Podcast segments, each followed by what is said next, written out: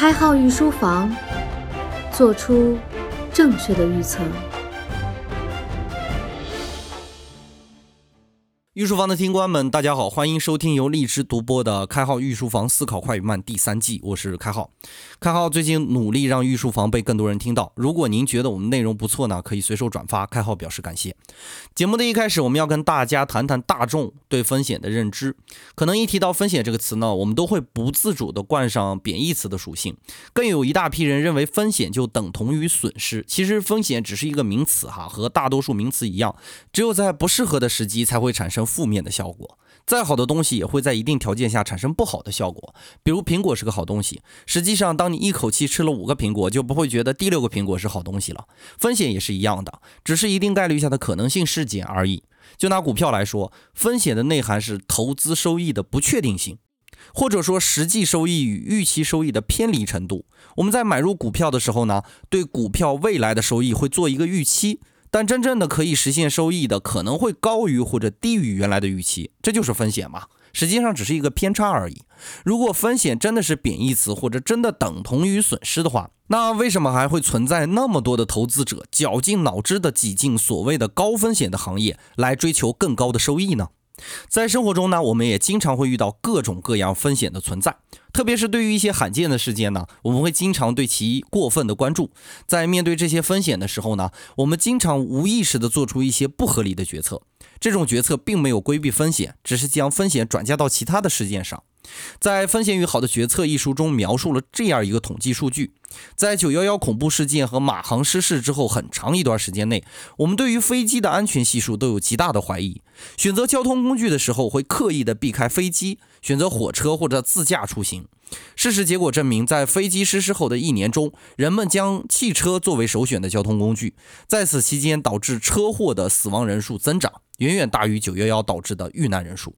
这要插一个小故事哈。刚才这个例子，我大概在几个月前在某一个社群里提到过，当时有很多人就跳出来质疑我的数据是有误的，我只好把书籍的原文拍照公示，才勉强的平息了大家的质疑。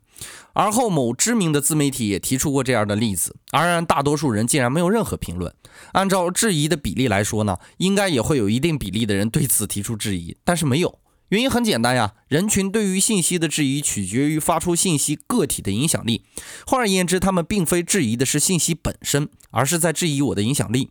认为我这样影响力不足以看到这么劲爆而且好的信息而已。实际上，这就是认知谬误嘛。我保证，在很长时间以内，我应该都是被低估的状态。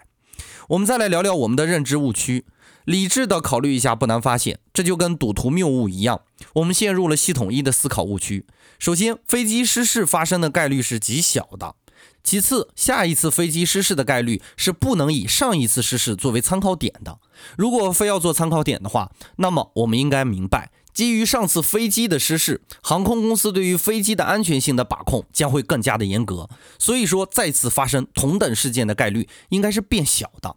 说到这里，突然想到，当时其实有一部分理性人在马航失联之后，反而选择去马来西亚旅游。马航失事对人们造成的恐慌，导致了马来西亚旅游以及整个经济行业的严重滑坡。国家为了改善这种局面呢，对航空安全保障投入更大，并且制定了很多优惠政策来拉动马来西亚的经济。当时去马来西亚旅游的那些人，也可能是认识到了这一点，花了更少的钱，得到了更好的体验。当然，这一部分人只是很少的一部分人，因为就算认识到了这一点，我们系统一的恐惧还是占于上风，抑制了系统二做出理性的决策。也就是说，即使我们知道马航再次失事的概率变得极小，但是提及到马航这个词语呢，我们的系统一就会对其产生恐惧等一系列的涟漪效应。当时遇难的画面，因为媒体的关注以及人们频繁的交谈，不断的在我们脑子里加强，形成了一种可得性的记忆法则。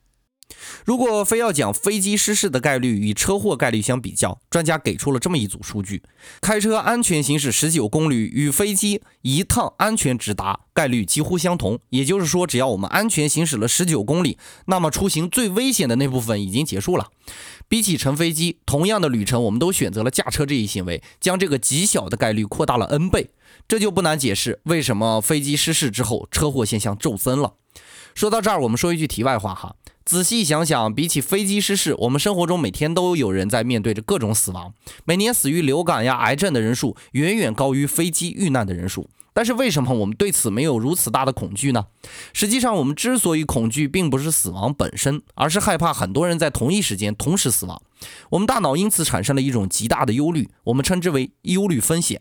这种心理的产生是有进化上的深层意义的，因为我们在远古时期呢，人口本来就是相对集中的，人数反而较少嘛，所以大规模的群体突然死亡会对族群影响很深刻，包括生产力下降，会客观的导致整个族群的灭亡。所以我们会小心翼翼避免族群遇难的事件，而事实上呢，现在全球人口约为七十亿，但是我们内心深处对于五人以上同时死亡还是存在进化意义上的恐惧的。恐怖袭击正是抓住了人们这一心理，制造了更大的影响。实际上，恐怖袭击比起疾病对我们带来的危害，心理冲击才是最关键的。我们要明白这一点哈。节目的刚开始呢，我们说了风险是一种不确定性，针对于不确定性滋生出两种效应：可能性效应与确定性效应。在面对可能性效应与确定性效应时候，我们的选择可能是截然不同的。举个例子，你就能理解了。首先给你两个选项啊，A 肯定会得到五千元，B 可以与一位明星近距离互动，你会选哪个呢？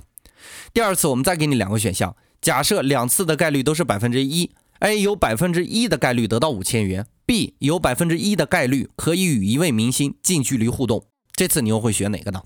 在刚才这个实验中呢？对于第一种确定性事件，大多数人会选择得到金钱，不想为了一时之快而牺牲了稳定的收益。而在第二种选项中呢，大多数人会选择 B 选项，也就是和明星互动嘛，因为大家都会想中奖的几率也只有百分之一，不如趁机赌一把。与名人近距离互动这件事情也足够让自己在朋友面前威风一阵子了。如果上一个例子中的明星不是广泛而谈，而是针对你真爱的偶像，那么结果必然会有巨大的改变。我们对选择的评估不只受确定性与可能性的影响，更受自己主观感受的影响。人们在评估风险时，如果结果与情感相关，这种评估对概率的敏感就会降低。也就是说，我们在第一次选择的时候，会更倾向于与自己真爱的偶像互动。比如，我去年听到医生说，我母亲所患的疾病有百分之二十五的概率自愈，我倾向于相信这个概率极其容易发生。而医生则是认为这个概率并不那么好发生，因为他面对的是整个数据样本，而我面对的是我所爱的母亲，所以我会更容易受到情绪的影响。自古以来，经济学家都认为感性与理智互不相容，大家都认为两者关系不大。但事实上呢，感性与理智并存于人们心中，而这两者的关系并不像传统经济学家认为的那么遥远。我们再把话题拉回到风险，我们对于风险的认知不足，不只是对其概念的误解。更受其数字的影响，很多时候我们并不清楚媒体报道的风险数据是指相对风险还是绝对风险。英国曾有段时间堕胎的人数剧增，其原因就是对避孕药的恐慌。这一恐慌来自于英国这样一条报道：英国安全药物委员会警告称。服用第三代避孕药患血栓的风险增至一倍，也就是百分之百。但事实上，这个百分之百是指在第二代避孕药的基础上的相对风险。即假如有七千人服用第二代避孕药，会有一人患上血栓。这个百分之百的意思是，七千人服用第三代避孕药会有两个人患上血栓，并不是指服用的人百分之百都会患病，而是增长率是百分之百而已。这个风险就是相对风险。所以，我们理解风险的时候要记住一句话。你爱与不爱，它就在那里，不增不减。本节内容就播讲到这里。如果您觉得我们内容不错呢，可以留言、点赞以及转发。当然，如果开号说的太快，您可以关注微信公众号“开号御书房”查看文字版。感谢您宝贵的时间，我们下节再见。开号御书房，做出正确的预测。